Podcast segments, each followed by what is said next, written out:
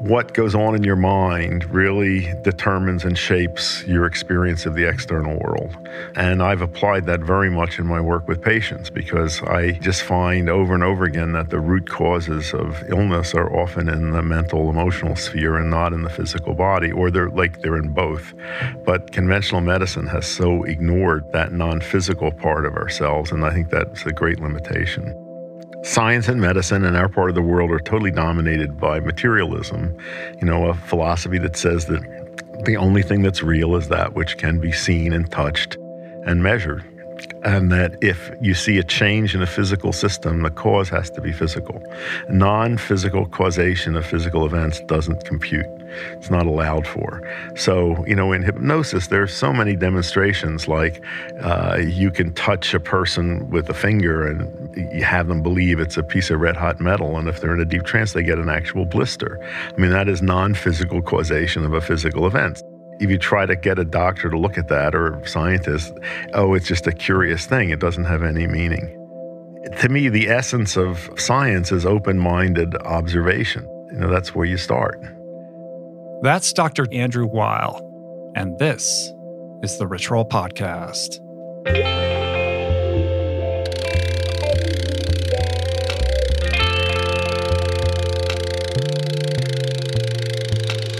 Rich Roll Podcast. Hey, everybody, welcome to the podcast. It is I, Rich Roll, your host. Good to have you because today, in the words of the late, great Timothy Leary, it's time to turn on, tune in, and drop out. Well, maybe not the drop out part, maybe skip that step. Anyway, because today's guest a sort of acolyte or disciple of Mr. Leary and Richard Alpert, otherwise known as Ram Dass, from his days at Harvard and Harvard Medical School in the mid 1960s, is none other than medical mystic Dr. Andrew Weil, the OG of integrative medicine, a true pioneer of health, a legend in the realm of mind body healing, and a man who has spent essentially the last 50 plus years studying and evangelizing holistic wellness, underappreciated healing modalities, medicinal plants, and the reform of medical education and practice.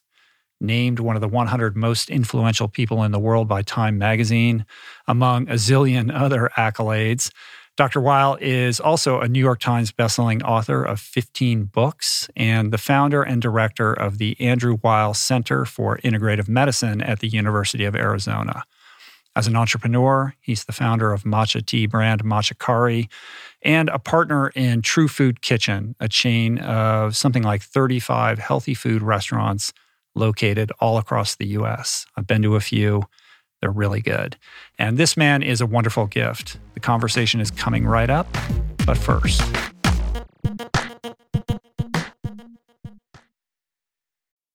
we're brought to you today by Momentous. Over the last 16 years, I can safely say that I have tried almost every single plant based protein out there. And I can tell you that most of them are highly processed with tons of additives and or they taste terrible, they're not third party tested or simply just don't hit the nutritional bullseye with a legit science supported formula with the appropriate amino acid profile that promotes optimal nutrient absorption, which is all just a long way of saying how enthusiastic I was to be introduced to Momentous's 100% plant based protein, which solves for all of the above and then some with a precise blend of pea and rice proteins, which yields a complete amino acid profile, tastes great and has become my go to to ensure my body is supplied with energy for proper recovery and function. Momentous products are simply the best in the industry, which is why they're used by over 90% of NFL teams, by Olympians, Tour de France champs, and world class athletes across every sport. With all the BS in the supplement world, I trust Momentous's industry leading quality standards and quality. Try Momentous for yourself by going to livemomentous.com slash richroll for 20% off plant based protein and all of their top of the line products. That's L I V E M O M E N T O U S dot com slash richroll for 20% off. We're brought to you today by On. I am a total gearhead. I love researching the latest technology for the sports I enjoy. And I've learned that people often overlook apparel. But what you wear isn't just clothes, it is, without a doubt, technology. Technology that can make or break a performance. And I can tell you, after spending two full days meeting with the apparel wizards at On Labs in Zurich, that On is innovating in this space like no other with next gen premium fabrics and just this heightened level of sophistication and precision and testing and development and intentionality previously unheard of that puts them just miles beyond the competition. I've been rocking On's high performance running apparel, including the long tees, the weather jackets, even the climate jacket, all super lightweight, tailor fit, built to move, and just gorgeous to get you out and get it done in Fleetfoot comfort no matter the weather. I'm super proud to be a brand partner with this impressive team. From increasing product sustainability to improved energy return and impact protection, truly Swiss innovation at its finest. To get you moving, On is offering an exclusive 10% discount. To redeem, head over to on.com slash richroll and use code richroll10 at checkout. We're brought to you today by a very exciting brand new sponsor, Go Brewing. I am sober. I don't drink. And I devoted so many episodes of this podcast to the unreal benefits of an alcohol free lifestyle. Why? Because even if you don't have issues with booze and suds, no amount of alcohol is good for you. At a minimum, it wreaks havoc on your sleep and produces a hangover that destroys your energy, your mood, and your focus. At worst, it turns your whole life upside down. But no longer does that mean you have to break up with your favorite brew because my pals at Go Brewing are making all your favorite brews minus the alcohol, fewer calories, and more productive tomorrows. It's not every day that I get the privilege to witness the inception of a company collaborating with our podcast, but that's exactly what happened with Go Brewing. I'm going to tell you this story. A few years back, I spoke at this event in Illinois fittingly named Go. And it turns out that that very day catalyzed Joe, the founder, to start his own NA beer company, Go Brewing. I had no idea about any of this until I bumped into Joe at Jesse Itzler's Running Man event the other month in Georgia. And he shared this story with me. I savored his fare in all its varieties and deeply moved by the mission and what he shared with me, and just impressed with the insane taste and quality of his alcohol free concoctions. I wanted to help share the discovery. Made with natural ingredients faithful to traditional beer styles, Go Brewing has an impressive lineup of delicious, small batch, craft, alcohol free brews, all without added sugar or artificial processing. My favorite is their double IPA, not just another story, but basically you just really can't go wrong because everything they make is brewed to perfection, worthy of trying yourself, which you can now do at gobrewing.com. That's gobrewing.com and use the code RICHROLL for 15% off your first purchase. Okay, Andrew Weil. So I distinctly remember him being on the cover of Time magazine in the late 1990s and then again in 2005. So I guess this guy has occupied a space in my consciousness for decades.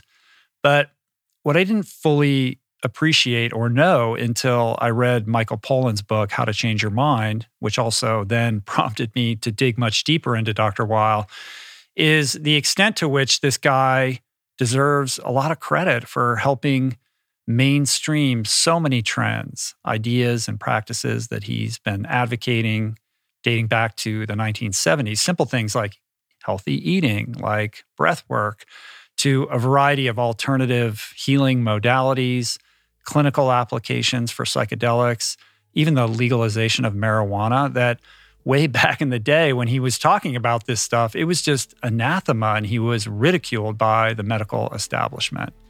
Well, he's here today. Culture has definitely caught up to him and he's led an extraordinary life. So today he's going to tell us all about it from the counterculture days at Harvard to his convictions as a healer to his quest to reinvent healthcare. We cover it all It's a glorious experience. So here we go. This is me and Dr. Andrew Weil. It's a pleasure to meet you. It's an honor. Thank Same. you for taking the time. Sure. I'm excited to be here with you. Um, I don't even know where to begin this other than to say, you know, you've been in this game for a long time. You're a pioneer, an icon in the integrative medicine space. And so much of what you're about, you were so far ahead of the curve. Like culture is only now even just beginning to Yeah. catch up to so many of the things you were talking about in the late 60s Yeah. throughout the 70s um, when you were kind of like this iconoclast. I guess in some cases you still maybe considered that. I hope don't know. so. I feel I like you're you're welcomed, you know, now in a way that that it probably didn't feel that way, uh, you know, in the earlier stages of your career. Well, if I cease being controversial, I think I'm not doing my job. right. There is there's a little bit of a I'm interested in that spirit, right? Yeah. There's a little bit of a punk rock thing Yeah, going on here because you've been pushing the envelope right. from day one from what you were writing you know in the crimson at harvard Yeah. and all the kind of stuff that dates back to you being in your like late teens and early 20s Definitely. And the first book that I wrote in 1972, The Natural Mind, uh, you know, I, I think really, I went back and read some parts of it, and it really predicts what's happening now with psychedelics and, uh, you know, the positive change that this can bring to our society. But for a long time, uh, you know, I've written and said the same thing really for f- almost 50 years. Yeah. And for the early part of that time, nobody paid attention to me. And then I got a larger and larger following in the general public, but none of my medical colleagues paid any attention to me. Right. And then that changed in the early 1990s. And now, you know, integrative medicine is becoming mainstream, and it's very gratifying to watch. yeah it's got to be it's got to feel like you've been vindicated i mean there's still so much work to be So done much, but obviously it feels like the culture has caught up with Right. me in a lot of respects. So it must be challenging to check your ego a little bit with that right you're like i've been screaming about this stuff forever Well, it seems so obvious to me the uh-huh. things that I've been advocating. You know, talking about you know one of my main uh, principles is that the body can heal itself. That's hardly mm. news. I mean, that's Hippocrates said that in the fifth century BC. It's just that it mm-hmm. hasn't been much paid attention to in modern medicine. Yeah. Well, I feel like so much of, of your perspective was well informed by all the traveling that you did as a young person, right? Yeah. Seeing parts of the world that were relatively inaccessible at the time to give you a broader perspective on different modalities of health and healing. I had a very, I, ha- I had, had a wonderful um, opportunity that came my way by chance when I was 17. Uh, I, I won a scholarship to an experimental school that took uh, a group of 22 students and six faculty people around the world for a year. And we lived with Native families. So I did this a year between high school and college.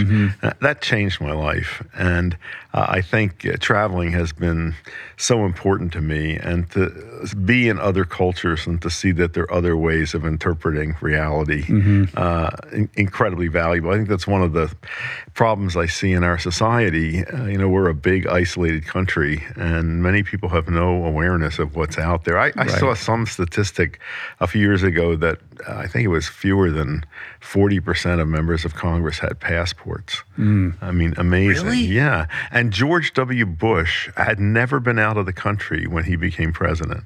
I mean, how is that possible? He was the son of a president and he'd never been out of the country. I That mean, does seem impossible. Amazing. Yeah. But I, I think there's no substitute for getting perspectives of other of other societies and other I mean, cultures. the most interesting and introspective people that I know are people that are well traveled, Yeah. and particularly people that took the opportunity to travel when they were young and their Yeah. kind of, you know, their minds were still being formed and they weren't calcified around their worldviews. Yeah, and then after uh, I finished my medical training, I then for a number of years I I traveled a lot in Latin America. I lived in Latin America for Yeah. a number of years, studying plants and drugs and other ways of healing, and then also in Africa and Asia. And so that's that's just been very much a part of my life. Yeah. Well, I'm obsessed with Harvard in the mid 60s. Yeah. you know, I just can't get enough of, of, of learning about what an interesting time uh, it was in, in Cambridge with everybody from Richard Alpert to Timothy Leary, of course, uh, Skinner, who I know you spent time Yeah. with. Was there a sense that it was special then? Well, Harvard has always had a sense of being special. I remember there was a there was a novel written by a faculty wife at Harvard called We Happy Few. Mm-hmm. So there was always this sense, you know, that we were this uh, elite. But you know, frankly, Harvard was getting passed by when the '60s revolution started. You know, that was all going mm-hmm. on in mm-hmm. Berkeley uh, and the West Coast, and it was a few years before it, it got to Harvard, and Harvard started to catch up with what was happening. Uh huh. Did you have access to Leary and I did. Alpert I, and... I was I had become interested in uh, psychedelics. I'd read about them right before I entered Harvard as a freshman in 1960, um, and uh, I asked about you know, how I could find out about these. And I had a, uh, a psychology professor who told me that there was, uh, you know, these two guys in the social relations department who were starting to study these drugs. Mm-hmm. So I went over and met Leary at his office and had a conversation. This was about 1960 or 61 before he really he was just getting going on mm-hmm. the studies he was doing. Um, he was he was fascinating. He had a twinkle in his eye. He was a, like a you know he was a kind of Irish storyteller uh, very charming, and and he genuinely thought that these drugs, these were the most interesting things he'd ever come across, and he thought they had mm-hmm. the potential to completely change society, and he had no sense that this was going to stir up any kind of mm. opposition. Mm. Yeah, it really was a culture clash though between the administration totally. and these you know wild-eyed professors who right. were you know way out on a limb with the, some of the ideas they wanted to explore. Well, one of the ideas that they wanted to explore was that everybody was playing games and that there was the professor game and the university game. Well, the university didn't like hearing you know that kind of stuff. So uh-huh. I think it was inevitable that there would be a big clash between them. Right and you you then you know began your experimental phase around that time as well. Well, also uh, I had read uh, Aldous Huxley's book, The Doors of Perception, mm-hmm. about mescaline, and by chance he was at MIT in that fall semester that I entered Harvard, and he gave a series of lectures on visionary experience that were broadcast on the Harvard radio station. And I listened to them, and I wrote him a letter and asked him where could I get mescaline. Uh-huh. And he wrote back and gave me the name of a chemical company. Um, and anyway, eventually I was able to get mescaline, and I experimented with it myself and uh, with friends over the next few years. And that, that was, you know, before almost anyone I knew had ever tried those substances. Right, right, right. Do you uh, do you know? Know, you probably know Deborah Szekely. Sure. Oh, yeah. She's amazing. yeah, amazing. she's incredible. Yeah. I, I spoke at Rancho La Puerta several years ago and I had her on the podcast. But when I was there, I kind of dug into the history of that mm-hmm. place and what I was starting to learn about Edmond, her late Pretty husband. wild. I mean, Huxley used to go down there, right. and it just sounded like a wild yeah, time. Yeah. At that moment. And talk about healthy aging. I mean, she's one of the most she's incredible. Now, 99? Yeah, something like that. Yeah, yeah, yeah. Really impressive. Yeah, I mean, so interesting how that intersection of experimentation with psychedelics with kind of this emergent wellness culture. Yeah you know, in in its infancy, to look back on that and to see kind of the fruits of that labor and, right. and the way the culture has kind of embraced these things now yeah. is crazy. Yeah, I mean it's taken a very long time, but uh-huh. you know I I, uh, I was just saying uh, to someone yesterday that in the past few years I was doing a lot of traveling and lecturing, around the country and in other countries. And no matter what the subject was, I was talking about whether it was healthy aging, nutrition, uh, the questions I would get asked would be about psychedelics. Mm-hmm. That's I, what everyone wants to talk to you about. Wants to talk. And then I saw yeah. last, I think it was this month or last month, Vogue had a cover story on psilocybin mushrooms. Mm-hmm. I mean, right.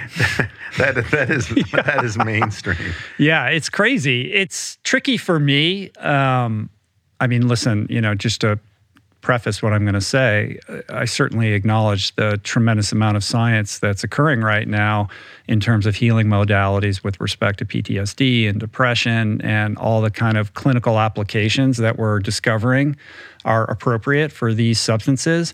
Um, but I'm always challenged with how to square that with the fact that I'm a recovery guy. Like I've yeah, yeah, been yeah. in recovery for a long time. Right. Um, and you know, within that the construct of that community, it's a very binary thing. Like you don't use substances. Sure. I never used uh, psychedelic substances. I acknowledge, you know, these benefits that we're we're now seeing. It definitely fucks with my mind a little bit, you know, because I think, should I try that? And I've got a friend who's like a longtime sober guy, like big book banger, like all the way in. And he went and did a um, supervised uh, psilocybin experience mm-hmm. with I don't know you know whoever like the the you know the the kind of experts are in this field and it was profound for him. Well, you know, these aren't really substances that you use in the way that people use alcohol mm-hmm. or tobacco or cocaine. Uh, you know, they're things that people may take as a, on a single occasion uh, and have some profound uh, experience from them. You know, my sense is that psychedelics uh, they can show you possibilities. They don't give you any information about how to maintain the possibilities, and then mm-hmm. you have to work in other ways to find out how to yeah. extend and maintain that. So they're not they're not really things that you incorporate into your daily life. Right. Although, you know, with the microdosing and all yeah, that kind of stuff, right, there's right. a lot of that going on. Sure. I, I guess my only reticence around the conversation is that the more it gets talked about, the more the more mainstream the kind of acceptance of it is, the more likely it is that that people will be using it in ways that they shouldn't be. Sure, uh, I think that's that's always a danger, yeah. and and the which is too bad because I think the the potential of them is really only realized if people have the right expectations and use them in the right circumstances, and otherwise, I think it you just fritter away their yeah. potential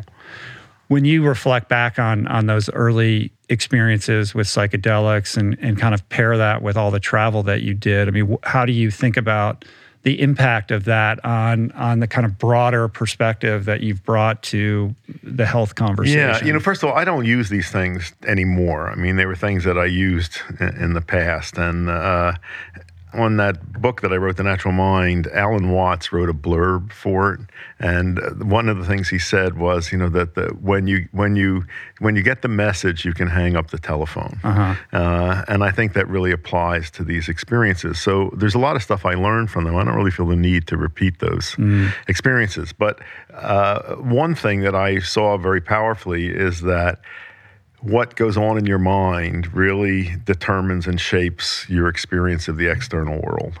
Uh, and I've applied that very much in my work with patients because I, I, I, just find over and over again that the root causes of illness are often in the mental, emotional mm-hmm. sphere and not in the physical body, or they're like they're in both. But conventional medicine has so ignored that. Yeah that non-physical part of ourselves and i think that's a great limitation yeah i mean i, I think one of the things I appreciate about you the most is just that that level of cognizance and emphasis that you put on the mind and your willingness to you know delve deep into the nature of consciousness. Yeah. and, and, these are just anathema in conventional medical practice. Yeah it just doesn't compute. I took a, one of the most interesting courses i ever took was in medical hypnosis uh, at columbia university it was for physicians. Um, i just i learned so many fascinating things there. And as a result of that i made mind body medicine a, a major component of the integrative medicine curriculum that i developed. And and I very frequently refer patients to mind body practitioners, whether mm-hmm. that's uh, hypnotherapists or visualization practitioners or any one of a number of other modalities, because I find these things to be incredibly effective, cost effective. I mean, even fun for both practitioner yeah. and patient, and, and relatively free of risk. Re- totally, and they are so underutilized in mm-hmm. medicine. And I, I remember once I was challenged to a public debate uh, by Arnold Relman, who was the editor of the New England Journal of Medicine. Uh, and it was a very publicized event. And I mean, I have never met a more closed minded uh, person. He, uh-huh. his, his position was all you have to do is show me the evidence. You know, you show me the evidence, blah, blah, blah. So anything you'd show him, he'd say, oh, well, that's not evidence. You know, and one of the questions that I asked him, I said that, you know, the best researched area of what I do is mind body interactions. There's been 30 years of, of studies on that. And, and yet these um, modalities are so mm. underutilized. What would you do to increase their use? And his response was there is no evidence for mind body interactions.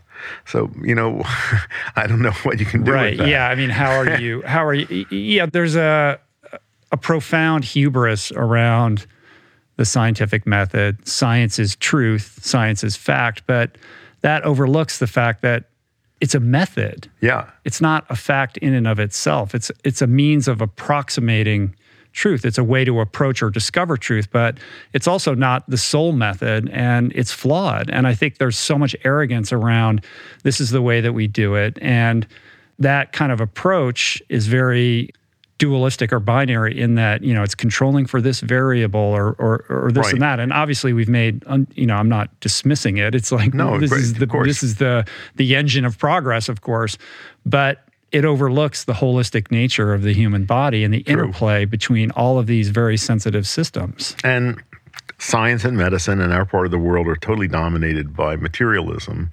You know, a philosophy that says that the only thing that's real is that which can be seen and touched mm-hmm. and measured. And that if you see a change in a physical system, the cause has to be physical. Non physical causation of physical events doesn't compute. It's not allowed for. So, you know, in hypnosis, there's so many demonstrations like uh, you can touch a person with a finger and and you have them believe it's a piece of red hot metal, and if they're in a deep trance, they get an actual blister. I mean, that is non-physical causation of a physical event. So, in if you try to get a doctor to look at that or a scientist, oh, it's just a curious thing. It doesn't have any meaning. yeah uh, that kind of uh, makes me think of your interesting ideas around the placebo effect Yeah. and, and the way that we kind of think about that backwards Fortunately, that that's one of the things that's changing now, which is makes me very happy. Mm-hmm. But the still the, the most common ways I hear the word placebo used are in phrases like, "How do you know that's not just a placebo?" Effect. And the most interesting word there is just, or we have to rule out the placebo effect. Mm-hmm. That's what we want to rule in. You know, the placebo response is pure healing from within, Yeah. mediated by the mind, unmixed up with the direct effects of treatment, which are likely to be harmful. Yeah, I think I've heard you talk about um, the fact that in every every kind of double blind trial, Yes, uh, if you look at the placebo group, there's always a few people that have experienced the result as if they had the taken changes the exactly medication, All- and that's the most interesting thing. Of the whole amazing thing. that any change we Yeah. can produce with a pharmacological agent can be exactly mimicked in at least some people some of the time by a mind mediated mechanism so fortunately the change that's happened and this is the result of these new brain imaging technologies is that now uh, you can show that certain parts of the brain are active when people have placebo responses, and this makes it accessible, you know, and real Mm-hmm. uh, to people. So I think placebos are being taken much more seriously. Right, because now the imaging science has caught up and neuroscience has progressed to the point where they can provide an explanation that makes sense to the conventional kind of Exactly. community. And the same things happen with meditation. You know, there have been a tremendous number Right. of studies of, of very long time serious meditators showing different activity in, in different brain areas as Mm-hmm. a result. So the fact that, you know, a meditation practice can actually physically change the brain, I mean, that's really interesting stuff. Yeah, yeah, yeah. But within that, there's this profound, deep appreciation for the mystical. Yes. Right? Yeah. Which is like my favorite thing to talk Oh, about. Oh, good. Yeah. and I, I suspect that was in, in part informed by all these shamans and, you know, various healing practitioners that you've experienced Yeah. over the decades in South America and Asia, et cetera. One of the attitudes that I just can't stand is that when scientists believe that it's their job to make mystery go away. You know, it seems to me mystery is an essential aspect of the universe, uh, and that you uh, have to appreciate that and wonder at it.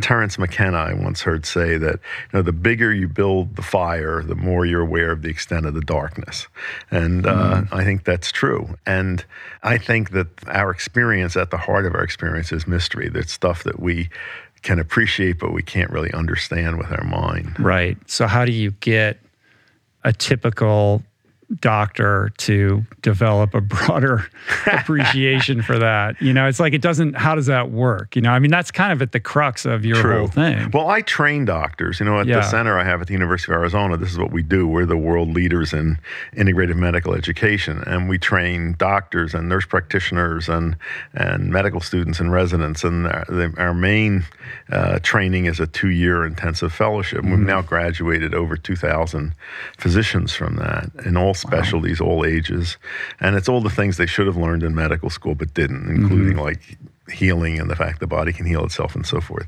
So the people who come are self-selected, and what's happening today is that so many people in medicine are just burned out. They're so disillusioned at how, what medicine has become, mm-hmm. and they know there's got to be a different way, and so they come, you know, they come to us, and there's right. a new generation out there. I think that gets it in a different way. There was a. Uh, a social club that I belonged to at Harvard Medical School that had a motto that uh, I, I, always really liked. It was "We dress the wound, God heals it." Uh-huh. Uh, you know, like and that's that. that's acknowledging the yeah. you know that aspect of things. Yeah, I mean, on on the surface, obviously, you cut your hand or whatever, you can watch it heal. Right. Like there is something going on that you don't need to really attend to. The body will take will care take of care it. of itself. But beyond that, we don't really appreciate the extent to which the body is constantly doing that. Yeah, and I, I find in my work, one of the things that I have to do is try to instill greater confidence in people about their body's ability to take care of things. Mm-hmm. Uh, you know, most people have no awareness of that and think they've got to run off for help. Mm-hmm. You know, at the as the first thing. And, right. And what's interesting is that these are things that have you know been paramount in all kinds of modalities dating back through history that yep. were very dismissive of from Ayurveda to Chinese medicine and right. all. I mean, now I feel like we're kind of looking at those things with an appropriate level of reverence and, and critique to figure out what works and what doesn't. Exactly but these are not new ideas. yeah, hardly. yeah. I mean, you've been in it for, you know, 50 years, but, you know, this has been going on for thousands yeah, years. it bugs me when I hear uh, doctors refer to what they're doing as traditional medicine. Mm-hmm. You know, mm-hmm. to me, traditional medicine is Chinese medicine, Native American medicine, Ayurvedic medicine, things that are thousands of years old. I mean, our system of medicine in its present form is maybe 100 years old, 120 uh-huh. at the most. Yeah. You know, it doesn't go back very far. But it's packed into that is a certain level of arrogance and yes. this idea that we're always at the pinnacle of human understanding yeah. and you know you don't understand because we have this training and we're going to tell you what to do that's starting to shift right now but that arrogance that hubris becomes a bar to having um, a growth mindset or an openness to other ideas. Yeah, very well put. And to me, the essence of, of science is open minded observation. Right. You know, that's where you start. I've been rewatching The Knick. Did you watch yeah, The Knick? I did, yeah. The Knick is like the greatest thing on television. It's unbelievable how good this show is. And for those that don't know, it's about Clive Owen plays this surgeon in 1900 Thackery. He's full of vim and vigor and mm-hmm. ego and arrogance. And on some level, he is a genius, but he's on the edge. He's a fanatical cocaine addict right. and opium addict. Yeah. But he kind of rules the roost in the Knick, this hospital. And what I didn't realize until I looked into it a little bit more deeply is that he's based on William Stewart Halsted. Uh huh. Did you know that? I did not know that. Right. Who has kind of a similar trajectory, having yeah. been a cocaine addict and right. the guy who kind of set in motion this residency program that is a legacy today of residents working insane hours. Yeah. And a lot of that was dictated because the guy was like on cocaine all the time. Right. And he could like work around the clock. But ah.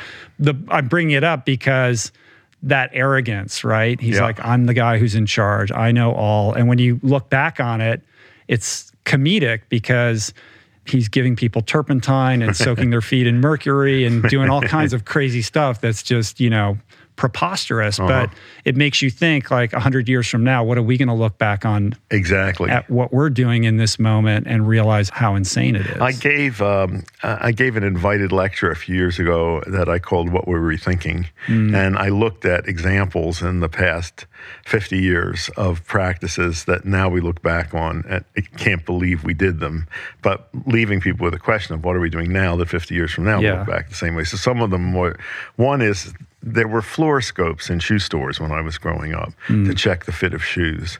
So, you know, there was this big console, and you'd stick your feet with your new shoes under them, and there was a big glowing green screen, and you'd see the bones of your feet. And the game as a kid was to distract your parents and the shoe salesman so you could spend as much time under there uh-huh. as possible. I mean, unbelievable. Well, like an x ray? Yeah, like right, an yeah. x ray in shoe stores. right. Uh-huh. So, another one was this is much worse. There was uh, the thymus behind the breastbone is the master gland of the immune system. It's where uh, immune cells go to be trained to recognize mm-hmm. antigens and foreign mm-hmm. things, and it's very active in childhood and adolescence, and it shrinks in adolescence. When I was in medical school, nobody knew what the thymus did. It was considered a functionless organ, a vestigial organ. And first of all, that's arrogance, right? That you yeah. don't know what the function of something in the body is, so you say it has no function. Mm-hmm. And then the next step is that that allows you then to destroy it or take right, it out. So, it. so doctors in the ninth, this was in the 1950s, uh, invented a disease that every child had called thymic hypertrophy, meaning the thymus is too large, treatable by bombarding it with x rays, which causes it to shrink immediately. I had a good friend who was a graduate in my undergraduate class, and then he went to Harvard Law School. He was clerking for a Supreme Court clerk, and he got a letter one day from Michael Reese Hospital in Chicago, a very good hospital in Chicago, saying, Our records show that as a child, you were taken to our clinic for a course of x rays mm. directed at your thymus. And we're now finding that people that had this treatment are developing thyroid cancer at unusual rates. And they urged him to come in and get checked. He didn't even know this had been done right. to him. But I mean, unbelievable that kind of arrogance. Yeah. When I think about the traditional modalities around healthcare, uh, you know, one thing I'm pretty certain we're not going to look kindly on years from now is the myopic perspective on lifestyle, diet, nutrition, all of these things that are the key contributors to the real epidemics of our time, yeah. which are the chronic lifestyle illnesses that are killing more people than yeah. anything else right now. And the over medication of everybody, the treatment of symptoms, the inability to really get to the underlying yeah. causes and to, you know, address those in a meaningful way a major component of integrative medicine is lifestyle medicine. And I think that puts us in a really strong position to offer real mm-hmm. preventive advice to people.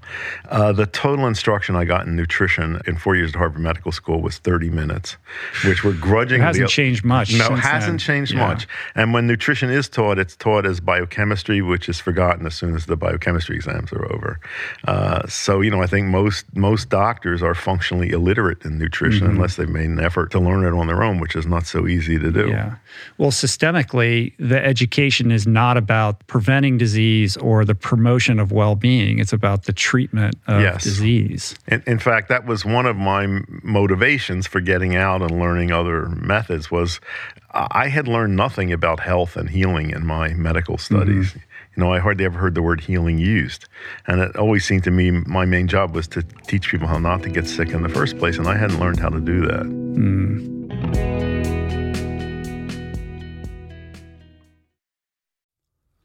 We're brought to you today by Seed. Gut health is all the rage. There's good reason for that. I've probably devoted, I don't know, at least a dozen episodes of this podcast to the many, many crucial ways the microbiome contributes to your overall well being or lack thereof, and to the many diet and lifestyle protocols we should all adopt to promote gut health, from fermented food to fiber and everything in between, including, of course, the importance of supplementing with a probiotic. And the one that I have come to trust far beyond the shenanigans of the supplement world is Seed's DS-01 Daily Synbiotic. It's the most solid, science based, and rigorously evidence backed probiotic and prebiotic on the market. Formulated for optimal digestion, gut immune function, gut barrier integrity, skin health. In fact, my 16 year old daughter has been using it to clear up a significant acne issue, and it's been wonderful, as well as many other systemic benefits. Like I said, I've been taking it daily personally for years. I love it. My body loves it. And right now, for our listener community, Seed is offering 25% off your first month of Seed's DS-01 Daily Synbiotic. Visit seed.com slash richroll and use the code richroll25 to redeem this offer. That's seed.com slash richroll or code richroll25. Meditation has been a recurring theme on this podcast dating back to its beginnings. And in conversation, always leads people to asking me about the best way to begin. There are no shortage of modalities, of resources, and apps available. I have experience with many of them, but my mainstay, I have to say, the one that I have found most useful is waking up. It's this unique treasure trove of wisdom that has become so important to my daily routine that the app finds itself right in the dock of my phone for immediate fingertip access. Beyond its robust catalog of daily meditations, it's also this extraordinary library of mindfulness resources that go well beyond the strictures of meditation with courses on stoicism, cognitive behavioral therapy, time management, procrastination, as well as thoughtful conversations with leading scholars on everything from psychedelics to happiness. It really is one of the most worthy investments you can make in yourself. And listeners of the show can get 30 days to try Waking Up for free. Plus, you'll save $30 on the in app price. If price is a concern, Waking Up offers the app for free, astonishingly for anyone who can't afford it. You can find the links on their website to get a full scholarship right now. Just go to wakingup.com slash richroll to start your free month today. That's wakingup.com slash richroll. We're brought to you today by recovery.com. I've been in recovery for a long time. It's not hyperbolic to say that I owe everything good in my life to sobriety. And it all began with treatment, an experience that I had that quite literally saved my life. And in the many years since, I've in turn helped many suffering addicts and their loved ones find treatment. And with that, I know all too well just how confusing and how overwhelming and how challenging it can be to find the right place and the right level of care, especially because, unfortunately, not all treatment resources adhere to ethical practices. It's a real problem, a problem I'm now happy and proud to share has been solved by the people at recovery.com who created an online support portal designed to guide, to support, and empower you to find the ideal level of care tailored to your personal needs. They've partnered with the best global behavioral health providers to cover the full spectrum of behavioral health disorders, including substance use disorders, depression, anxiety, eating disorders, gambling addictions, and more.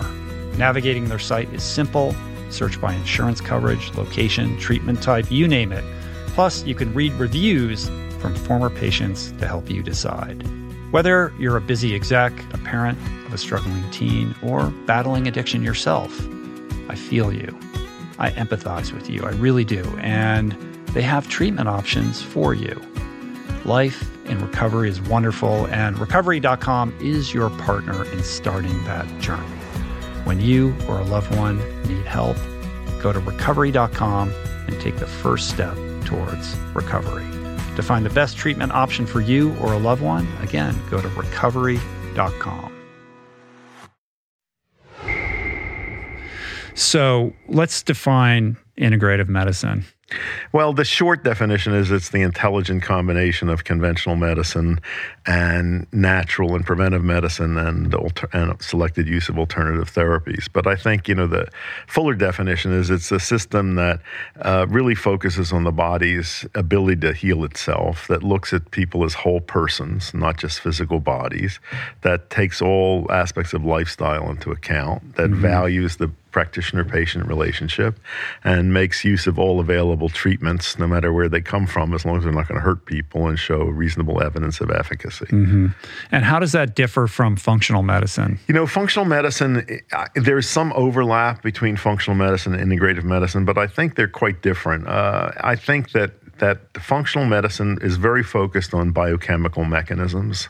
Uh, I think overly focused on that, and and some of those biochemical mechanisms I, I, think may not have great clinical relevance. And then in practice, the the treatment is correcting these um, these functional biochemical uh, disturbances by recommending a lot of of supplements to take. Mm. Um, I think that functional medicine is, has much less emphasis on mind body medicine, on mm. spirituality in medicine, on the community aspects of medicine.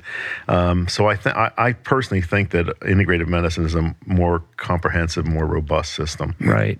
So in the training of this next generation of integrative medicine practitioners, um, the challenge I, you know there's there's a lot of challenges but not the least of which is what is the business model because you're butting yeah. up against a conventional yeah. system that's driven by you know insurance reimbursements by profit and, right yeah exactly yeah you know as dysfunctional as our healthcare system is is and it's very dysfunctional it's generating rivers of money and that mm-hmm. money is flowing into very few pockets it's the pockets of the big pharmaceutical companies the manufacturers of medical devices the big insurers and the big healthcare you know uh, corporations and those vested interests don't want anything to change you know, they're making out like like bandits.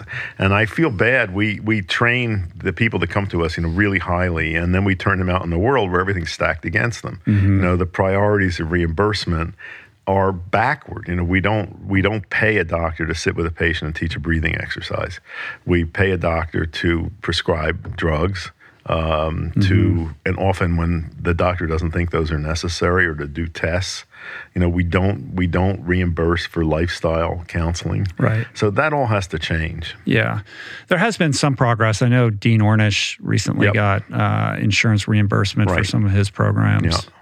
but that's the key right you've right. got to get insurance on board with this exactly. otherwise it doesn't make financial sense especially when a big part of this is follow up and outreach and accountability where you have you know kind of other practitioners in your office who are checking in on everybody and making sure that they're staying right. on track because you can't just say you need to go here's the diet you need or here's the exercise routine and expect people to actually follow that unless they feel uh, you know that there's some kind of program or emotional connection to it Totally. And the, uh, you know, I think the challenge is that we have to be able to take, we have to generate data that we can take the people who pay for healthcare to show them that it's in their interest to mm-hmm. pay for these mm-hmm. kinds of interventions. Right. Ultimately, uh, it's if you keep these people from getting diabetes and becoming right. obese, it's a, it's going to be a far less strain exactly. on the insurance you know mechanism. But I, apropos of that, I remember seeing uh, a few years ago there was a week long series in the New York Times about the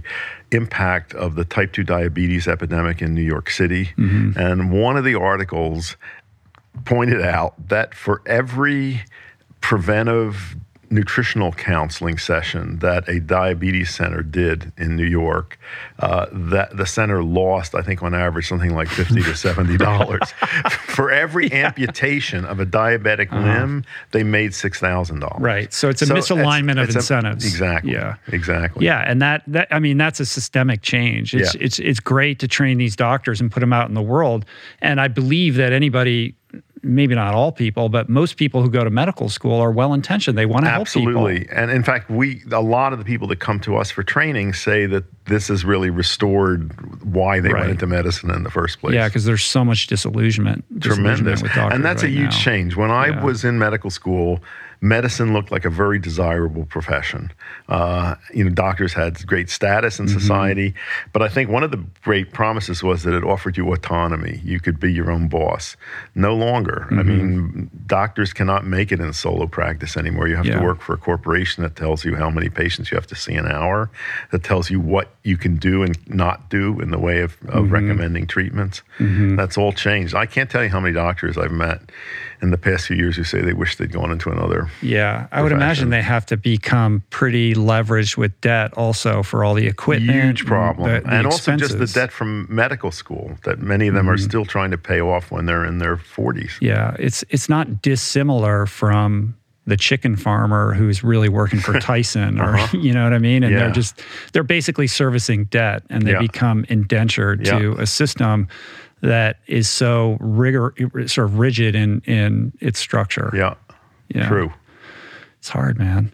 um, what uh of all the um kind of uh, shamanistic, you know, alternative healing practitioners that you've, you know, encountered over the years? Like, how do you parse someone who's got the goods from the charlatans? I have a good bullshit detector.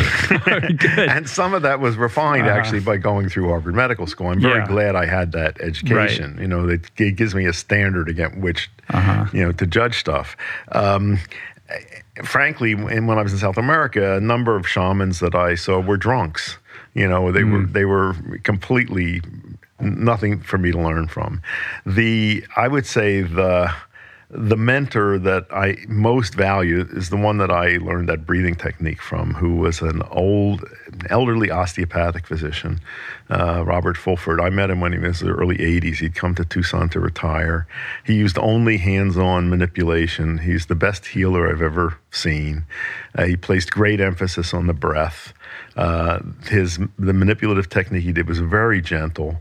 He had mm-hmm. huge hands. It was mm-hmm. great to be worked on by him. And you know, people would he'd do a treatment, and then people would say, "When should I come back?" And he would say, "You don't have to come back. You know, you're fixed." Right. And he would do these things and say, "There, you know, I made these adjustments, and now let old Mother Nature do her work." Uh-huh. Uh, and, and I saw remarkable cures in in his office just from these this simple I mean, he was a healer, but he had yeah. a method that also worked. So, what do you make of that? Like, what is going on?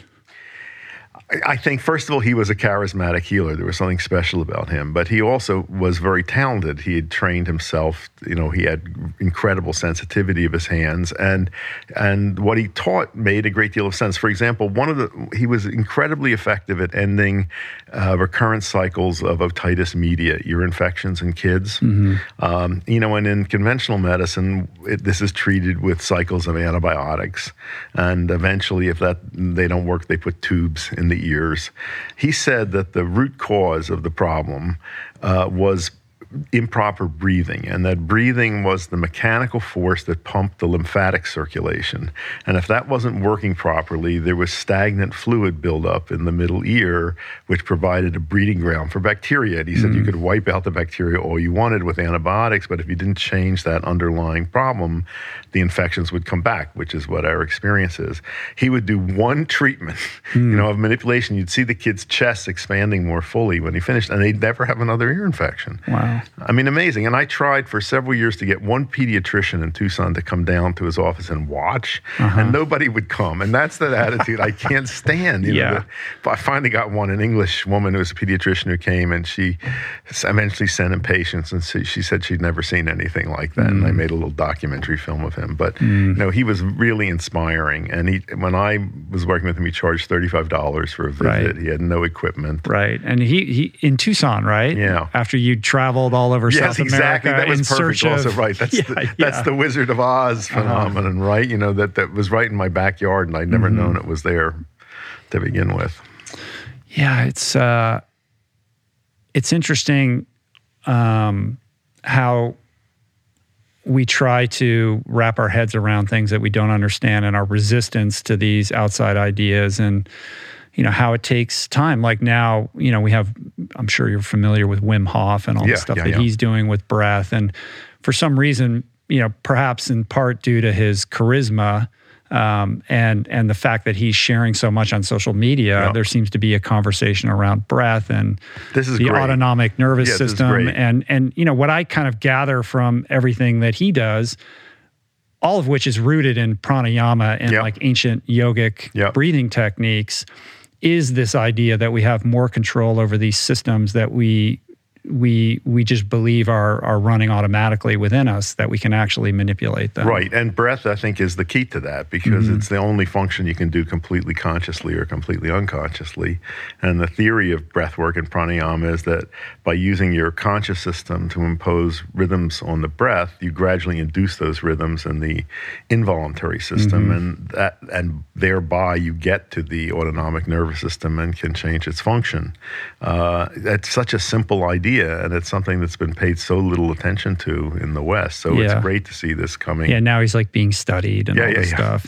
And the great. cold, the cold exposure is what gets all the attention, but it's really the breath. I think it's really the breath. I mean, I think the cold stuff is great. I do. I you know have partly as a result of uh, meeting him and and listening to that. You know, I I. Um, I spend summers in, in British Columbia on an island. The ocean's pretty uh-huh. cold there, and I go in every day. And yeah. I've gotten to like that, and I, you know, I like cold dips and cold things. Right. I think that's good. Yeah, and that's cold. That's cold. Yeah. But I think, as you say, absolutely the breath is the key, and it's mm-hmm. it's wonderful suddenly to see interest in this. You know, there's books that have started to come out uh, on breath suddenly being taken somewhat seriously. Right. It was yeah, so James ignored. Nestor's book. James Nestor's right. book, which is good. Yeah. What about these stories that you hear uh, about you know sadhus and caves in the Himalayas who are breatharians and haven't eaten food for decades. Well, you know, it's like, is this apocryphal? No, I'm, I'm, like, have you ever, you ever met any of those guys? No, I'm an open-minded yeah. skeptic. Uh-huh. Uh, and yeah, I want to hear that, where's the line. Okay, so from I'm willing to believe I'm willing to believe anything, but then uh-huh. I got to see evidence believe, for it. Right. You know, but but that's different from being a closed-minded skeptic, which is what uh, you know a lot of people I meet in medicine are. Mm-hmm. That they from the they they have a mindset not to believe from the beginning. No, I've never met a breatharian. There was uh-huh. one famous guy uh, in Los Angeles who had a big following uh, and was caught on videotape stuffing himself with candy bars in a 7 Eleven. Of course. Yeah, right. so uh-huh. I don't know. That I haven't seen. However, I've seen enough stuff that make me, you know, I'm willing to believe. You know, right. Wim Hof, uh, his methods were, he got a lot of that from Tibetan practice, and the, those people that, uh, you know, can warm themselves to an incredible degree in mm-hmm. dry blankets sitting out on a frozen shore of a frozen lake. I mean, sure, yeah. I've seen that. I, have done uh, fire walking myself, and mm. and very impressed with with that. You know, I I I did it the wrong way several times, and then I did it, you know, the right way. I did one with Tony Robbins when he uh-huh. was trying to set a world record for the longest fire walk. It was 40 feet over a very hot bed of coals, and and on I had on a shorter, much shorter, cooler walk. I burned my feet, but when I did that one, I was in the right state of mind, and it was there was no sensation of heat. I walked slowly. I could dig my feet into the hot coals. I had nothing. I got really high. You know, uh, amazing. I mean, yeah. that was like, and that was totally where my mind was at the time. Yeah, and he's taken thousands of people yeah. through that right. successfully. Um, so, what is the like? How do you explain that? Well, I think if you're all right, this is just guess, right? And then it's also based on some of my psychedelic experiences. I think if the mind gets out of the way, uh, it, it can leave the nervous system uh, free to allow the body to interact with external things in ways that it's very precise and balanced. For mm-hmm. example, mm-hmm. um, I one of the experiences I, I have had repeatedly is in a psychedelic state, walking barefoot over sharp stones which I normally mm-hmm. couldn't do because it hurt too much. But not only did it not hurt, there were no dents in my foot. Mm. So that's the interesting aspect. You know, what's going on there? And it, it feels to me as if if my mind is not interfering, that the m- muscles on the surface of the foot can push back very precisely to neutralize the force at the surface of the skin. And that's like some ability that we have, which we normally don't see because our our mind is somehow not letting that happen. Mm-hmm. Yeah, you have this other story about about doing yoga and, and being unable to do reverse crow right. or whatever yeah, it was, yeah. and then you know, dropping acid or psilocybin, yeah, I don't know what it was, and then being like, able to do it. Right. but then when it wore off, I couldn't do it again. Right. And but but having seen that I could do it, I was motivated to right. practice until I was able to right. do it. It's a it's getting the mind out of the, out way, of the way, or quieting right. the mind. Yeah. Right.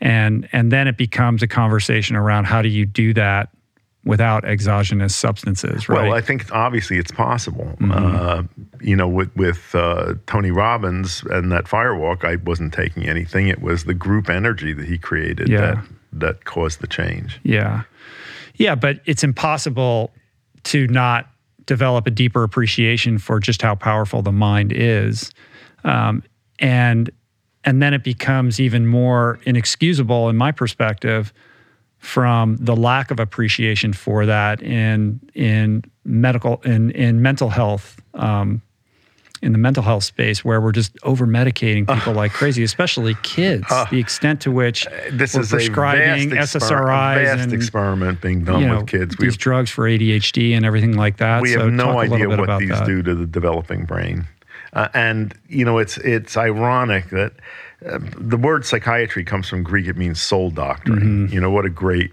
concept. But it's ironic that of all the medical specialties, psychiatry is the one that's become most mired in materialism. Uh, you know, the, the the dogma is that all disordered thinking and emotion is the result of disordered brain biochemistry. And the only way to deal with that is by giving pharmaceuticals to change that. Uh, and if that were right, if that, if that were true, we would be much more effective at dealing with mental mm-hmm. illness. Yeah, they don't seem to work very well. No, no, that, that's yeah. a very good observation. You look if you look at uh, psychiatry journals and look at the ads for the pharmaceuticals, you would think that depression, anxiety, that these would be things of the past. You know, and yeah. it's not so. They are not very effective. These methods. Yeah, I, I also think that there's something going on culturally where we, have been lulled into this belief that we should never be anything but happy. Exactly. Right? I mean, you wrote right. a whole book about this. Yeah, but, right. yeah, like, yeah, like if I'm not feeling good today, like uh, the first the first impulse is to yeah, figure out how to medicate serotonin it. in my brain, so I better take something. Mm-hmm. Yeah, I think that's a great mistake. You know, we're not supposed to be happy all the time. Right. So beyond breath, um, what are other practice. I'm sure there are it's certain all the things people you that know. It's like physical activity yeah. is one of the most powerful uh, ways of stabilizing mood. Uh, nutrition has an enormous effect on on uh, brain function and mm-hmm. mood. I think who you associate with, you know, moods are contagious. You know, if you spend time in the company of people who are depressed and anxious, you're more likely to be depressed and anxious. Yeah. I mean, there's actual research showing that if you have a happy friend who lives within a half mile of you, mm-hmm. you are more likely to be happy, and the effect falls off with distance. You can actually measure this. Mm-hmm. Uh, you know, so and many people I mean, that's something I tell people to do. Many people have never think about that. Yeah. Well, a big piece of that is this loss of, of community that I think is endemic to modern culture. And especially acute right now during yeah, the pandemic. Of course. Right. I'm sure you are you friends with Dan Buettner? Yeah. You know Dan? Yeah.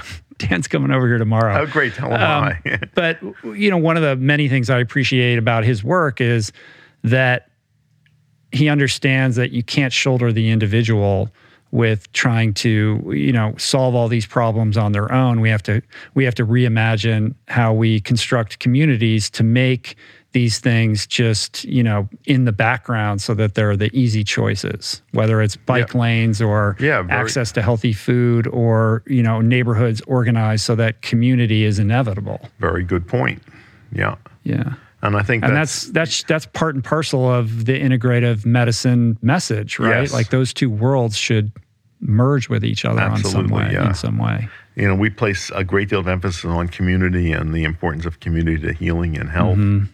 Absolutely. Mm-hmm. Another thing that that uh, must strike you as kind of amazing is uh, the the kind of recent appreciation for mushrooms, non um, non yeah, yeah, non psychoactive yeah. mushrooms. Like everyone's drinking mushroom coffee, and we're all talking about healthy mushrooms, and and this is something that you've been talking about forever. Yeah, I right? got into. I was fascinated from mushrooms from an early age. I think partly because my mother was very afraid of them, mm. uh, and she told me if when mushrooms came up on our lawn that I shouldn't even touch them because I could get poisoned, and somehow that made me want to. You know, I want to know about them. They seemed strange strange and interesting. And actually, throughout history, I think people have found mushrooms strange. Know, it's yeah. unclear. They didn't grow from roots like plants, and they would suddenly appear from one day to the next. And you know, they're uh, strange colors and odors and tastes, and some of them are utterly delicious, and there's some that can kill you. And now we found all of these that have interesting medicinal effects. Mm-hmm. You know, they're they're really unusual, interesting life forms. And uh, as you may have heard, we are more closely related to mushrooms than yeah. we are to plants. Yeah, that's a mind blower. Yeah. And and the extent to which the underground invisible network exactly. is a is a communication network that basically plays this massive role in the entire ecosystem. Exactly. I mean, I, I remember learning, this must have been in the 70s or 80s, and I, I had no idea this, that uh, trees in the forest could not live unless they formed symbiotic associations mm-hmm. with mushrooms. You know, that the rootlets of trees actually become sheathed with the mycelium of mushrooms. And if you take tree seedlings and sterilize the roots and plant them, the trees are completely stunted and don't grow normally. I mean, right. I, I, had studied biology at Harvard. I never heard that. Yeah, you know, that's wild. A completely new idea. Yeah, and and now you know Paul Stamets is the guy that everyone right. wants to talk to about this, but you're the guy who introduced him to this yeah, whole thing, which right. is crazy. I think I read that in. yeah. In uh, Michael Pollan's book? Yeah, I got him interested, especially in medicinal mushrooms, because mm-hmm. he was only interested in the magic ones when I met him when he was a young guy. Right. So of all the mushrooms, like what are the ones that you feel like we should be incorporating into our routine? Oh gosh, you know, I think it's probably best to incorporate uh, uh, several, a number of different species at the mm-hmm. same time because they seem to work synergistically. Uh, I think uh, reishi, which is a has good anti-inflammatory effect, uh, maitake mushrooms, mm-hmm. oyster mushrooms, shiitake. Um, a, a, lot of these are the ones that have immune modulating effects that increase our resistance to infection and cancer. Very useful. Lion's mane, which I you know is now being cultivated Why It's a very good edible mushroom, yeah. but this has a unique nerve growth factor. Uh, appears to improve cognitive function, may help ward off dementia. Uh, I think that's a really good one to right. know about. Chaga. Chaga, which is one another one of these shelf fungi that grow in trees. Uh, but and uh, how about cordyceps? Is that that's my favorite? With? Okay, I was yeah. I mean, it works as yeah. an endurance booster right. in terms of how it helps you sort of maximize oxygen yeah. uptake. Like it's very effective. Uh, so this is a strange one. You know, it's a parasitic mushroom that yes. grows on caterpillar. It's pretty gross. Larvae, yeah, right. it grows on the. It's a fungus that grows on the back of a caterpillar. Caterpillar, right? At very high altitude. Yeah, and that kills the caterpillar and then sends up this uh, fruiting stalk. Although in in practice now it's cultivated on yeah. grain, they, but this this is has a long history of use in uh, traditional Chinese medicine for uh, people who are debilitated either from injury or illness mm-hmm. uh, or old age of increasing energy and there's been good studies showing increases aerobic capacity mm-hmm. so that's a, that's a that's a good tasting mushroom and no, it's a good one to know about. Yeah, the more you learn about this, you realize just how mystical and magical yeah, it is. It's it's, yeah, it's insane. I love mystical and magical. Yeah. That's that's your that's your thing, man. Mind. Right? Yes. Um, where does the the uh, the um, interest in matcha come in? Is that when you traveled to Japan? Yeah, I went to Japan first when I was 17. I was on a stu- part of that when I was in that uh, round the world student exchange mm-hmm. program, and I lived with Japanese families. Uh, first one was outside of Tokyo. This was 1959 when Japan was a very different place. And the family I lived with, uh, there was supposed to be a, a student there that's, that was studying English, but we had no language in common. But the second night I was there, the mother of the family uh, indicated she wanted to take me next door to her neighbor who was a practitioner of tea ceremony. And so the three of us sat around, and this woman made matcha. And uh, first of all, I was blown away by the color of mm. matcha. I'd never seen th- that vibrant green was just amazing. Mm-hmm. And then also the bamboo whisk that's used to whisk matcha in a bowl.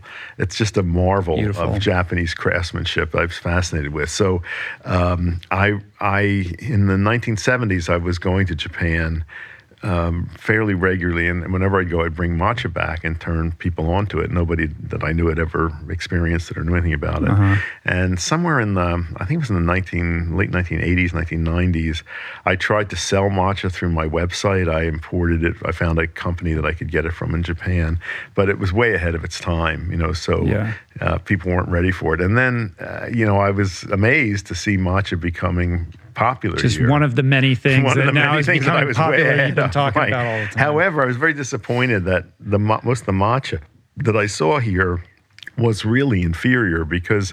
Um, matcha is so it's such a fine powder that it oxidizes mm-hmm. really quickly and when it oxidizes, it loses that bright green color. It becomes bitter. It's not pleasant and most of what I saw available here was that way. So I was determined to see if uh, I could make really good matcha available. So I founded a company, managed to get the URL matcha.com, which was mm. a mm-hmm. big score. Yeah, that and, is. uh, made a connection with a traditional matcha producer in Japan. And we import and sell, I think, some of the best matcha you can get. Yeah. And by the way, we can offer, I, I, can offer your listeners a discount. Oh, cool.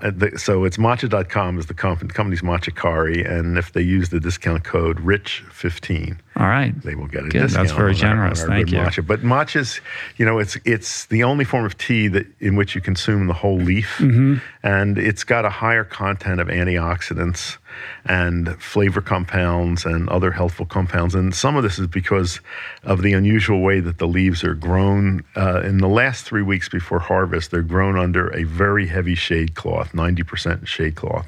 And in response to that, absence of light, the leaves grow bigger and thinner and produce more chlorophyll, which is why it's so bright green, Right. and more L-theanine, which is the calming compound that moderates Mm-hmm. the caffeine and antioxidants and other good things. So I think for all those reasons, matcha is is one of the most healthful forms of tea out there. Yeah, I love it. Um, it does give you a little bit of a boost, but it's kind of a calm energy and exactly, it sustains itself very a little different bit longer. from coffee. And the color is magical. It's magical. Yeah. I love it. tastes great.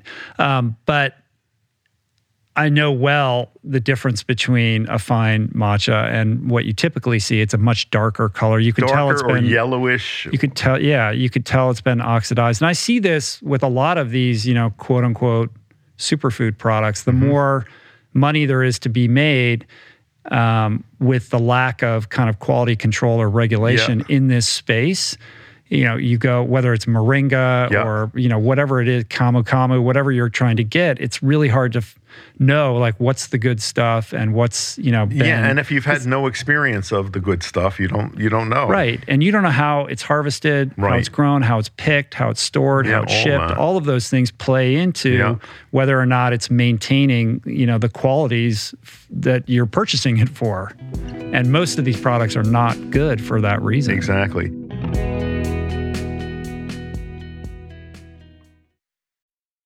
What is the meaning of life? What happens when we die? What is our purpose here? If, like me, you ponder these delicious existential questions, I have got just the thing for you. It's called Soul Boom. It's a podcast hosted by everyone's favorite best friend and my friend, the deep thinking and deeply hilarious Rainn Wilson, where he communes with intellectuals and entertainers, theologians and philosophers in intimate exchanges that tickle the mind, heart, and yes, the soul. Subscribe to Soul Boom on YouTube or wherever you get your podcasts and explore other groundbreaking series at voicingchange.media.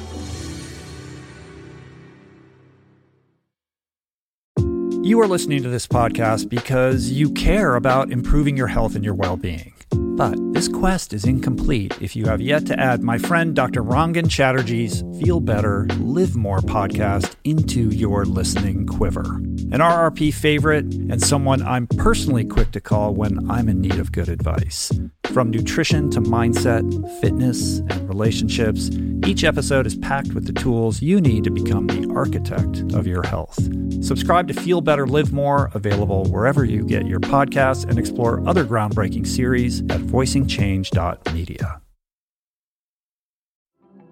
There are certain rare people who have a powerful voice and know how to use it. My friend Amanda de Cadenet is one such human. The podcast is called The Conversation because it is the conversation, a groundbreaking series of raw and honest exchanges on the issues that matter most mental health, sex, politics, ambition, gender roles, and more. Listen to the conversation wherever you get your podcasts and explore other groundbreaking series at voicingchange.media.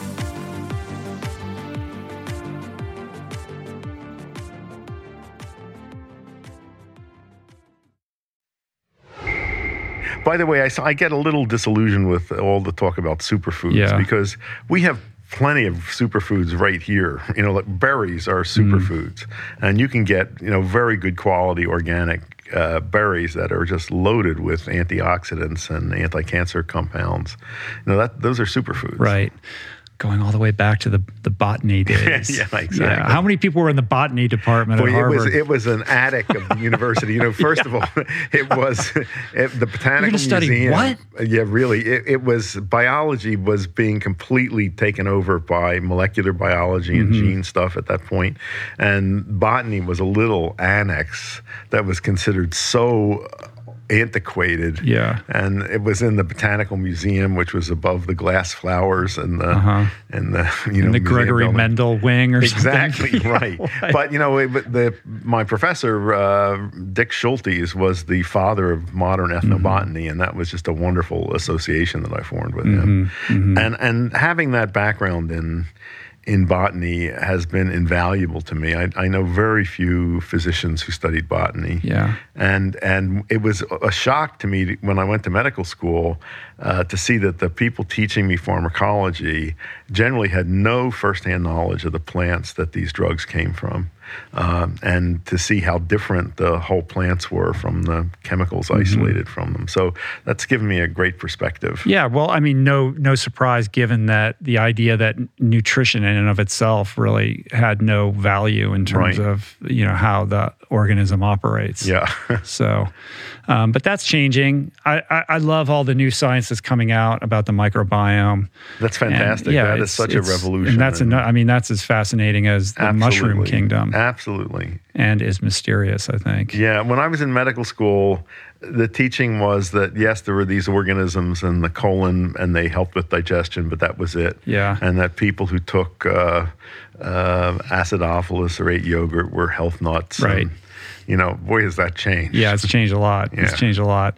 Well, I'm a longtime plant-based vegan person. Yes, I know. you're not vegan, but somebody who appreciates the plant kingdom perhaps Very as much, much. As, as as anybody. Um, so I love talking about plants. Can I just say also, I love talking about plants. I love plants. I garden a lot. I, I have lots of plants around me all the time. But, you know, one of the reasons that I, I would love to see people move in the direction of eating more plants mm-hmm. and reduce consumption of animals, that this is a very concrete thing that we could do to deal with one of the factors that's driving these zoonotic diseases Sure. that are responsible for this pandemic and which are putting us at great risk for future pandemics of very mm-hmm. serious diseases. It's it's that we are encouraging organisms to jump from animals to people because of climate change, deforestation, the, our methods of agriculture, and of the, you look at the ones. What, what are we going to do something about? One of them, very concretely, is it to reduce our dependence on animals for food.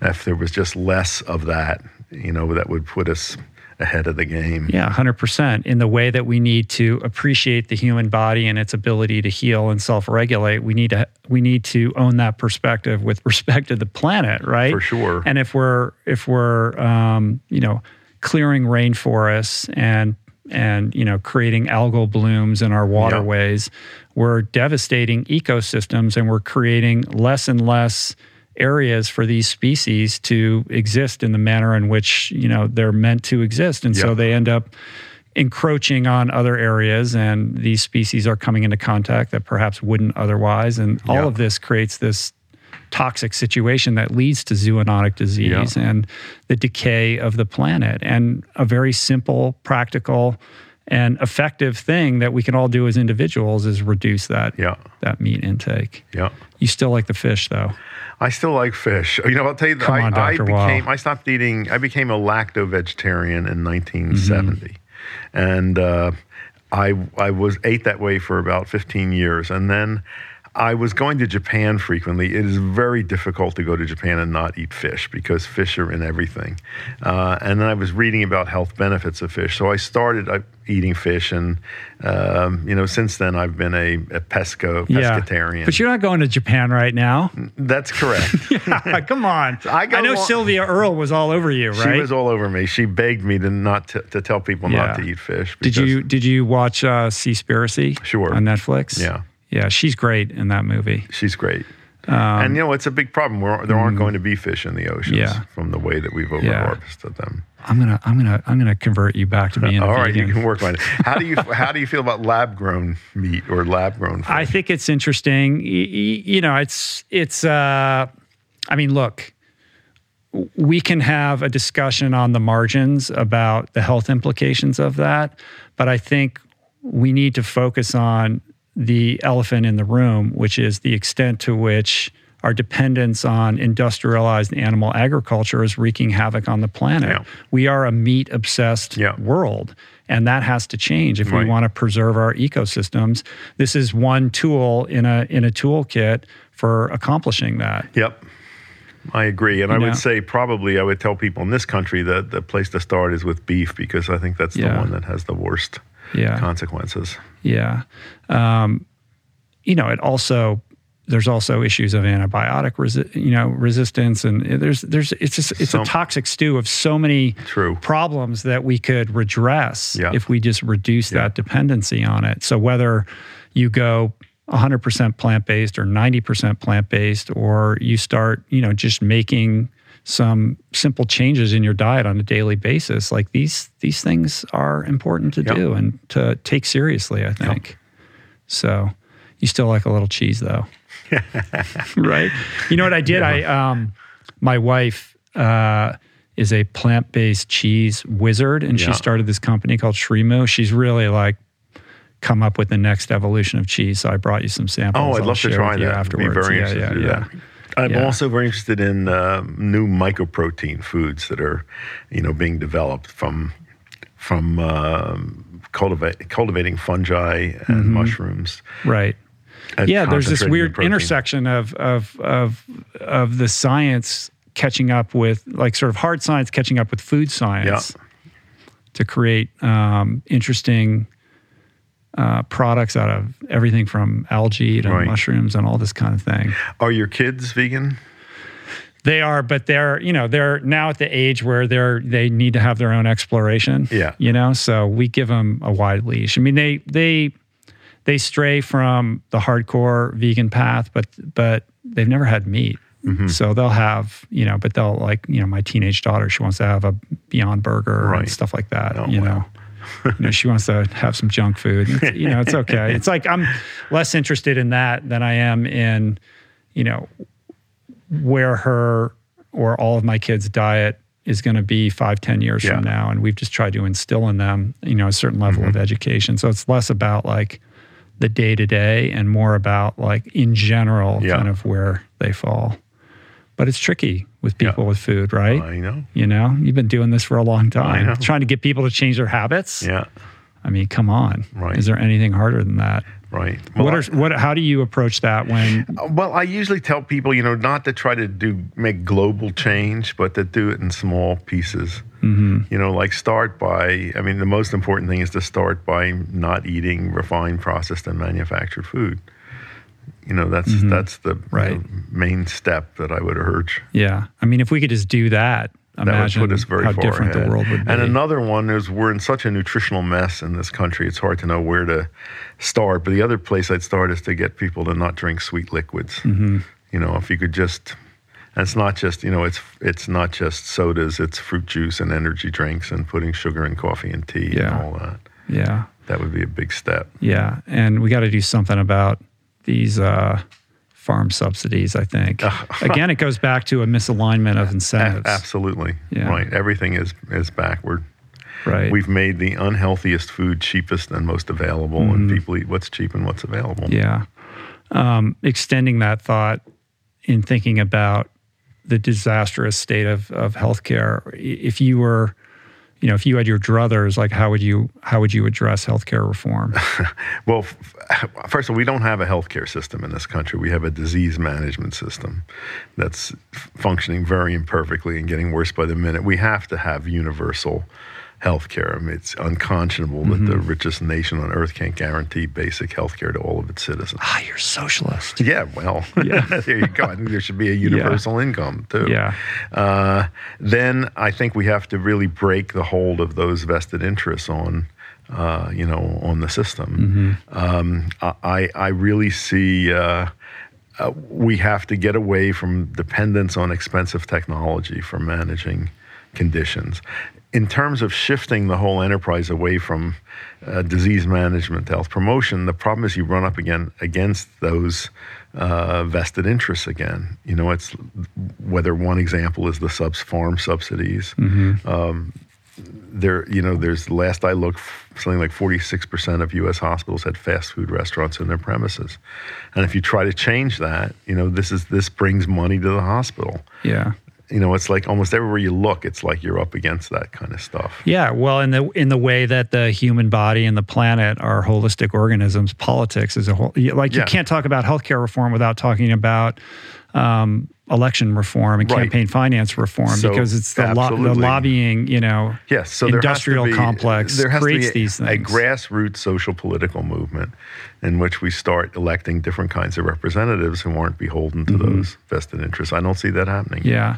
Who who do you think is getting it right? Like uh, you know, overseas, Finland, You know, like these I other think countries? Germany and Australia do better. They both have two-tiered systems where there's uh, government insurance and there's also private insurance. Mm-hmm. They seem to work somewhat better. But I, you know, most of the countries, you look at the UK, Japan, that that had very well functioning national uh, health systems. They're broken down for the same reasons. You know, it's an aging population, epidemics of lifestyle-related diseases, dependence on expensive technology. You know, we're I think farther over the cliff than other. I don't think anybody. I don't see anybody that's got it right. Yeah.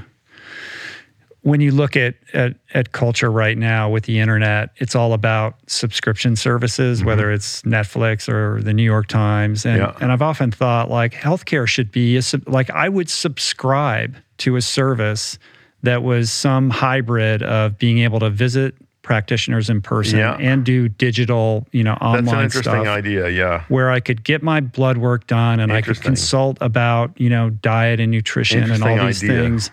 And ultimately, if you develop like like oh every week we check in or something like that, Right. the insurance company covering that it seems like a leap, but they're not going to then have to pay for dialysis Yeah. or Yeah, yeah, all these other things. Well, that that's what I mean. You got to the show road. them that's in their interest Right. that you're going to save them money by this. Yeah. But it's such a it's so radical compared to the way that we're doing Yeah. it now, and But we're going to be forced to change because this is unsustainable the way Yeah. it's Are you optimistic about that?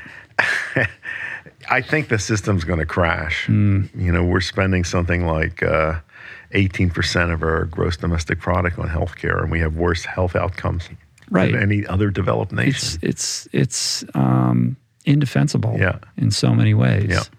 How do you how do you think about um, you know ancillary to that, like the, the opiate crisis and Well, I think it's a great opportunity for integrative medicine uh, Mm-hmm. because you know it's very clear that chronic pain cannot be managed by opioids alone as standalone treatments, and that, that treatment has to be integrated. Yeah. So, and so I- just see that as an opportunity that's Mm-hmm. forcing people to look at you know other ways of managing conditions. of all the alternative modalities that you've come across hypnosis meditation breath work yoga all the like what do you think are the most um, kind of underappreciated Well, I, as I told you, I'm a big fan of osteopathic manipulative treatment. I think that's great. It's unfortunate that only a small percentage of osteopaths today do manipulation as a primary therapy, and I hope that'll come back because it's a brilliant technique. Uh, I, I, as I said, I'm a huge enthusiast for mind-body interventions. You know, the whole range of them I think are terrific. Um, I I have long tried to create and boost the field of nutritional medicine. And when I write treatment plans for patients, almost always the first item or a couple of items are about dietary change and making dietary change a primary therapy before you even think about other Yeah. things to do. Are there are there supplements that you recommend that you think are appropriate for Well, you know, I think I, I think probably everybody should take a, a good multi nutrient a supplement that has basic minerals and antioxidants. And I think a great public health intervention would be to provide a multi nutrient supplement free to school kids that's a good idea that seems like a uh, and, and no-brainer prison inmates. As I think that would do a lot. yeah Simple. So, and uh, beyond that, I think you know, I think it's probably a good idea for people to take vitamin D and check their mm-hmm. vitamin D levels. Uh, yeah i think most people are vitamin d deficient we just live E- Even in, indoors even in southern Arizona, where I live, mm. because dermatologists have made people so paranoid afraid about of the, the sun. Yeah. Yeah. Well, also, it's not just a matter of going outside. It depends on where you live, right? like you have to be pretty far south in the the time of the year for for getting vitamin D. Any, yeah, Yeah. And it's like the line is through Atlanta. So if Is you it if you live north of Atlanta for half the year, the sun is at too low an angle for you Uh-huh. to make vitamin D.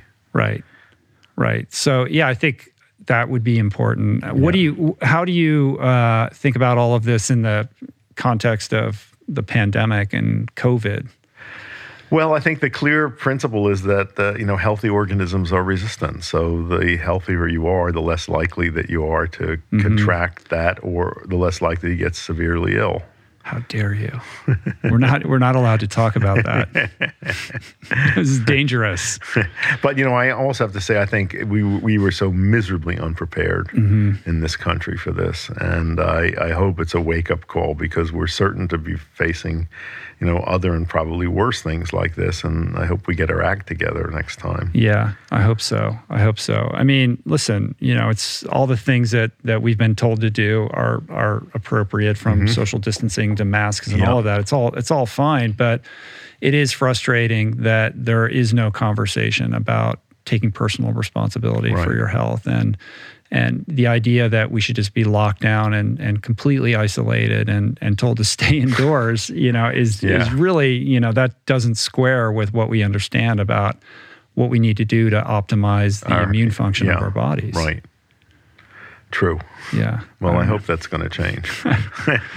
um, final thing I wanted to ask you is uh, if in some parallel universe you got called up to be Surgeon General, what would be top of mind to put in place in terms of regulations or policies? Boy, I, or, I would really work on nutrition. I mean, I think mm-hmm. that's such a crying need. Remember when Michelle Obama tried to do that? Yeah. Though? She got crucified. I know, but I think you know it's got to be done. I mean, whether it's like putting a, you know, a, a sin tax on sugary beverages, uh, you know, doing something about fast food restaurants and hospitals, this agricultural subsidies, you know, mm-hmm. all that stuff. I think is like those are critical things that have to change. It's crazy that there's still fast food restaurants and hospitals. Unbelievable. And how difficult it is to eradicate I that. just want I'll tell you one quick story. I got a letter a few years ago from a first year medical student at University of Pennsylvania who tried started a campaign to get a McDonald's out of the university hospital. He got a petition going among his students. They got publicity in the Philadelphia papers, and he was called in by the dean of students, who told him if he persisted in this, he'd jeopardize his medical degree. I mean, that's in yeah, a nutshell. That's the problem. Very, very wrong with our system. Yeah, that that would be yeah. the case. It's terrible. Yeah, terrible. The hospital, you know, they'd signed a deal with the devil, and that was it. I know. So this is what we're contending with. Yeah. So we need you to stick around for I, another 50 I'll years. do my best. yeah. Um, you're a gift. Uh, I'm so grateful for the work that you've done over the years and, and what you stand for. And it is cool to see culture catching up to you. Yeah. And uh, it's it's an honor and a pleasure to talk to you. Thank, Thank you, you for having me. Um, if people want to connect with you, my well, my website is drweil.com, mm-hmm. d-r-w-e-i-l.com. Um, uh, the website of my center at the University of Arizona is integrativeMedicine.arizona.edu, mm-hmm. and that has a find a practitioner link where you can find graduates of our program who are in all states and all specialties. Uh, matcha.com is the website of Matcha Kari. Right. And uh, code rich code rich, rich 15. 15. There yes, we go. get your discount. Right. and uh, and True Food Kitchen. And True Food Kitchen, yeah. right. This I is, love True Food Kitchen. Good. Uh, we've got 37 of them now, and I mm-hmm. think we'll open more. And that's been very gratifying to me because basically, you know, that's how I eat, and it's been good to yeah. see other people like. Me. Yeah, it's great. I mean, you can. It's it's very tailored to whatever you're. There. Yeah, like yeah. I go in there as a vegan, I never have any problems right, at good. all. Um, I've been to the one in Santa Monica, and I've been to ones when I'm on the road. Yeah, traveling. I'd like to see. I'm constantly pushing for more vegan options there, so uh-huh. you know I'm doing what yeah, I can. Yeah, I think you could do with uh, a few tell more. Tell me about it. Yeah, and sometimes there. Um, they're on the menu, but because not not enough people order it or whatever, sometimes it's not available. So, but if you ask, I mean, uh, when they do, had their full menu, they'll make anything. Yeah, they've done you. that for me. Yeah, they've good. done that for me, and I think it's cool that that I mean, thirty, how many? 35? 37. 37 of these. Yeah. To create a successful I mean, it's not a chain like a fast food chain, but it's a ch- it is a fran. Yeah, a, is it yeah. a franchise? It's not or, a franchise, no. But there's that many that are doing that well with you know kind of offering super healthy food, even and in, that it's successful. in Texas and in yeah. Kansas City, and it's great to see that happening. Uh, how many more are you looking to open? We'll see once once you know things normalize. Uh-huh. We'll keep doing it. That's cool. Yeah. That's good to have a yeah. robust commercial enterprise. Yeah, that's been fun. You know, offering healthy items for people. Good for you. All right. Thanks, man. We'll okay. come back and talk to me again I, sometime. I'd love appreciate to. It. Okay. All right. Appreciate Good. it. Peace. Plants. Plants, yes. Yes.